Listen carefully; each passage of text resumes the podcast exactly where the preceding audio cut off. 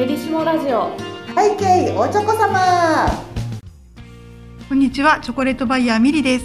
はい今回も始まりました。世界のチョコレートや旅先でのエピソードをお話ししていく聞きチョコ番組背景おちょこ様アシスタントの春です。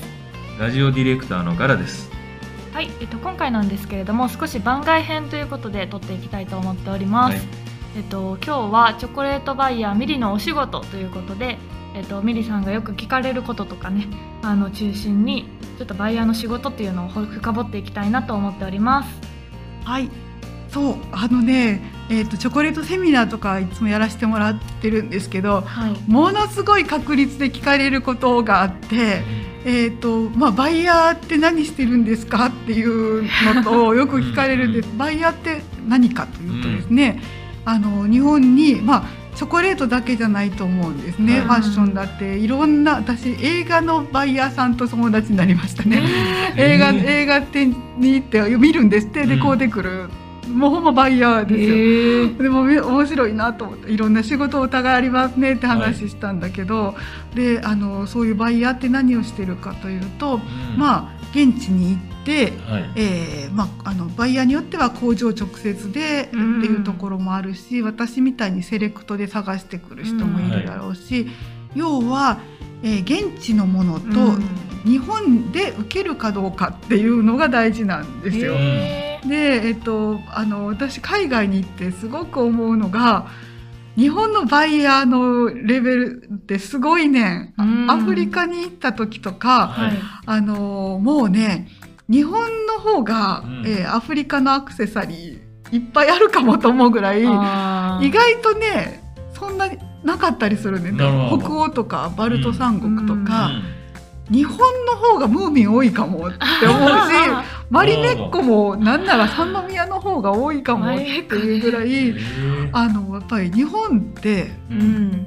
あの自分たちでは気が付いてないけどうん。物欲半端ない。うん。好奇心が半端なくなるほどて海外の人そこまで食に好奇心が強くないし、物欲もねそんだけこう探して探してもうどうしてもあれが欲しいとかいう感覚って日本ほど強くないと思うんですよ。うん。でそこの最たるものがバイヤーで、うん。あのいつもね、まあ、私も含めてあの、えー日本のバイヤーのパワフルなのがうん。すごいすごいでですよね。あの、まあ、モチベーションの持続が私たちにとって大事な仕事うん。で、はいだんだんねなんかこう同じこうようにした方がこう楽だから、うん。ついつい新しいことに手を出さなくなってしまう時とかがあるねんね、私の中でもあのトラブルがあったらこう、はい。そうなったりするんだけど、うん。あのこの前、えー新しくできたなんか人超人気のスーパーに行ったんですよ。はい。はい。で何店舗も出たしていてセレクトショップでそこに行った時にめっちゃバイヤーが頑張ってるなと思って。なんかね見たこともない多分、まあ、日本のあのあのセレクトショップというかスーパーだったんだけど、うん。まああの有名な大手スーパーとかにはなうんいものを地元で、あこれ足運んで探してきたなっていうのが、もう私わかるねやっぱり。あでこうあこれ一軒ずつ回らんとこのだけのセレクトはできないなって思うと、でそういうのがすごくひしひしとうん。感じるから、うん。私も頑張ろうって思ったのが、うん。えーこの前の日曜日やねんけど。そうやっぱり頑張ろう、うん。お客様にはねあの絶対伝わるし、うん。あのまあ言ってコロナでなかなか飛行機が止まらなかった、まね。うん。でまだあと為替はい。とか大えらいことやけど、うんまあ、止まらずに探し続けるっうん。ていうのは、えー日本のお客様がやっぱり好奇心が強いからなんですよね。うんそこに応えたいから、うん。次々探していきたいし、うん。であの私はどんな気持ちでバイヤーをしているかというと、うんこれどう？って友達に見せるような気持ちで、はい。あどうど。う？こういうこうやってもうなんか一人一人家までピンポン押したくなるぐらい、うん。あのすごくそういう気持ちでお客様に、うあの紹介したいと思っていて、はい。であのなんかれに今は SNS で答えてくれるじゃないですか。はあ感想とか、うんはいで昔はねそんなお客様と直接お話しすることも20年以上やってますんで、はいうんなくて、うん。ある時電報をいただいたことがあるんですよ。カタログを作っている私たちがうん。お客様から直接お手紙をいただいたり電報電報はねバレンタインの日にはい「あチョコレートありがとう」って電報くれはったんですよ。ええ。びっくりしたやんうん。もう20年ってそんな昔ちゃう。まあ昔やけど電報やで。電報びっくりしますね。結婚式でしか見たことないようなものを頂戴したりして、はい。みんなまたモチベーションが上がって、うん。探してこようと思ってはい。でまあ言ったら普通にしてたら集まってこないんですわ。うん。はい。で、えー、とどうやって集めてるかというとですね、えー、と昔はね大使館に行っていました。はい。で大使館あのベルギー大使館とかで紹介してくださいっていうんですねう。ん。そうするとベルギー、まあ、大使館の人というのは大きなお仕事をしてはるから、はい個人店のことは一切ご存じないのですよ。なるほええ、そういうのは分野外だと思うんです。うんはいでやっぱり超大手さんを紹介してくださるので、はいあのすいませんそれじゃないんですって言ってもそれはもうしゃあないことで、はい。うん。で何店舗かこうあのやったことあるけどなんか違うなと思っていて、であのある時あの商社さんはい。古い商社さんがあって今はその会社ないんですけど。えー貿易部のうん。重鎮みたいなおじさまがいらっしゃって、でやっぱりこう大きな貿易会社となるとものすごくこう社歴の長い主みたいなね、はい。おじさんがいらっしゃって、ううん。その人が私がやろうとしているそのニッチなニッチなチョコレートについてはい。めっちゃおもろがってくれはったんですよ。ええで今までその日本で売れ大量に売れないとうん。商売にならなかったのに、え。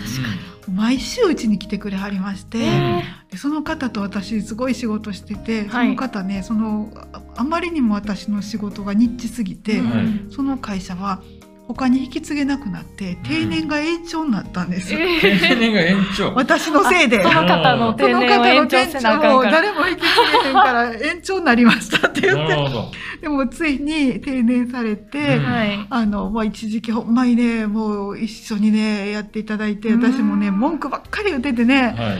あのもう大先輩に対して私うん。若造やその時は若造やったのに、はい。うん。好きかって言っててねあのもっとこんなんないんかとかね、うんもうほんま好きかって言って申し訳なかったなとでそういう人に支えられた時期もあったし、はいで今は SNS うん。とかで私は断面を見てるんです。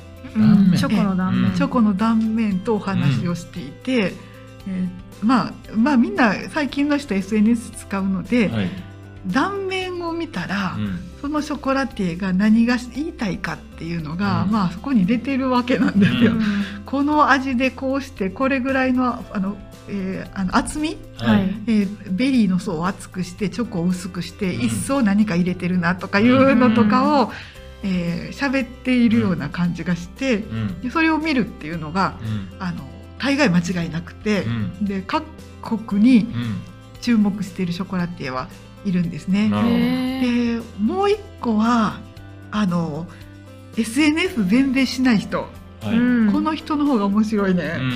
でそれどうやってでも見つけるのか、えっ、とねやっぱりね噂になってでショコラティエ自身が教えてくれる場合があって、へであのベルギーとかねうん。ちょっと感動するんだけど、うん。あベルギーはね本当にヨーロッパの中であの大国に挟まれた、ーうんちょっと田舎なんですわ。うん。ベルギーの位置って。で、えっ、と、なんか、フランスとかもすごい競争激しいし、ドイツもそうだし、ドイツのチョコレートまた今度言いますけど、はい。ちょっと、あの、毛色が違うんですね。うん。で、なんか、あの、ベルギーってチョコレートで有名やけど、そんなに実はなんかね大手は何個かあるんだけど、はい。個人店はうん。みんな同じもの作らはるんです、うん。またベルギーの時に言いますけど、うん彼ら競争しないんですよ。でなんでかというと、えー地元にも自分のお客様いらっしゃるから、うん。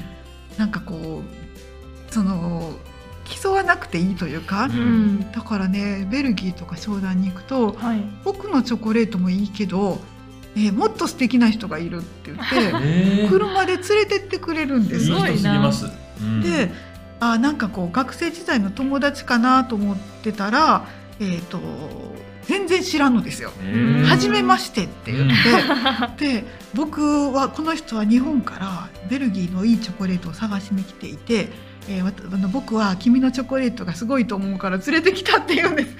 えーすすごごいい。それが1回じゃないね何回もあんねんそ何回もあったんですかれが。うんでそれぐらいなんかねそういうショコラテが紹介してくれるとうんか寛。大やな。うん、でなんかそういうそういうパターンもあるし、うんであのまあお客様からのご紹介いただく場合もあるし今はね選択肢がすごくね広がりました。で。出張行けるようになってから、まあ、出張そんなに初めは全然行ってなかったんですけど、うんまあ、皆さんのおかげでうん出張行けるようになってから、はい飛び込みもだいぶしまして。でヨーロッパとかは飛び込み文化ではないので、うんほんま NG なんですけども。うんあのカタログが私のことを紹介してくれるんです。うん。でバーッと見たら、うん。日本では全然有名じゃないけど、うん。現地では一目置かれてる人がいっぱいいるので、うん。この人が OK だったらっていううん。ので、なるほど。OK になったりして、うん25年間続けてこれました。素晴らしい。素晴らしい。よく頑張った。はい。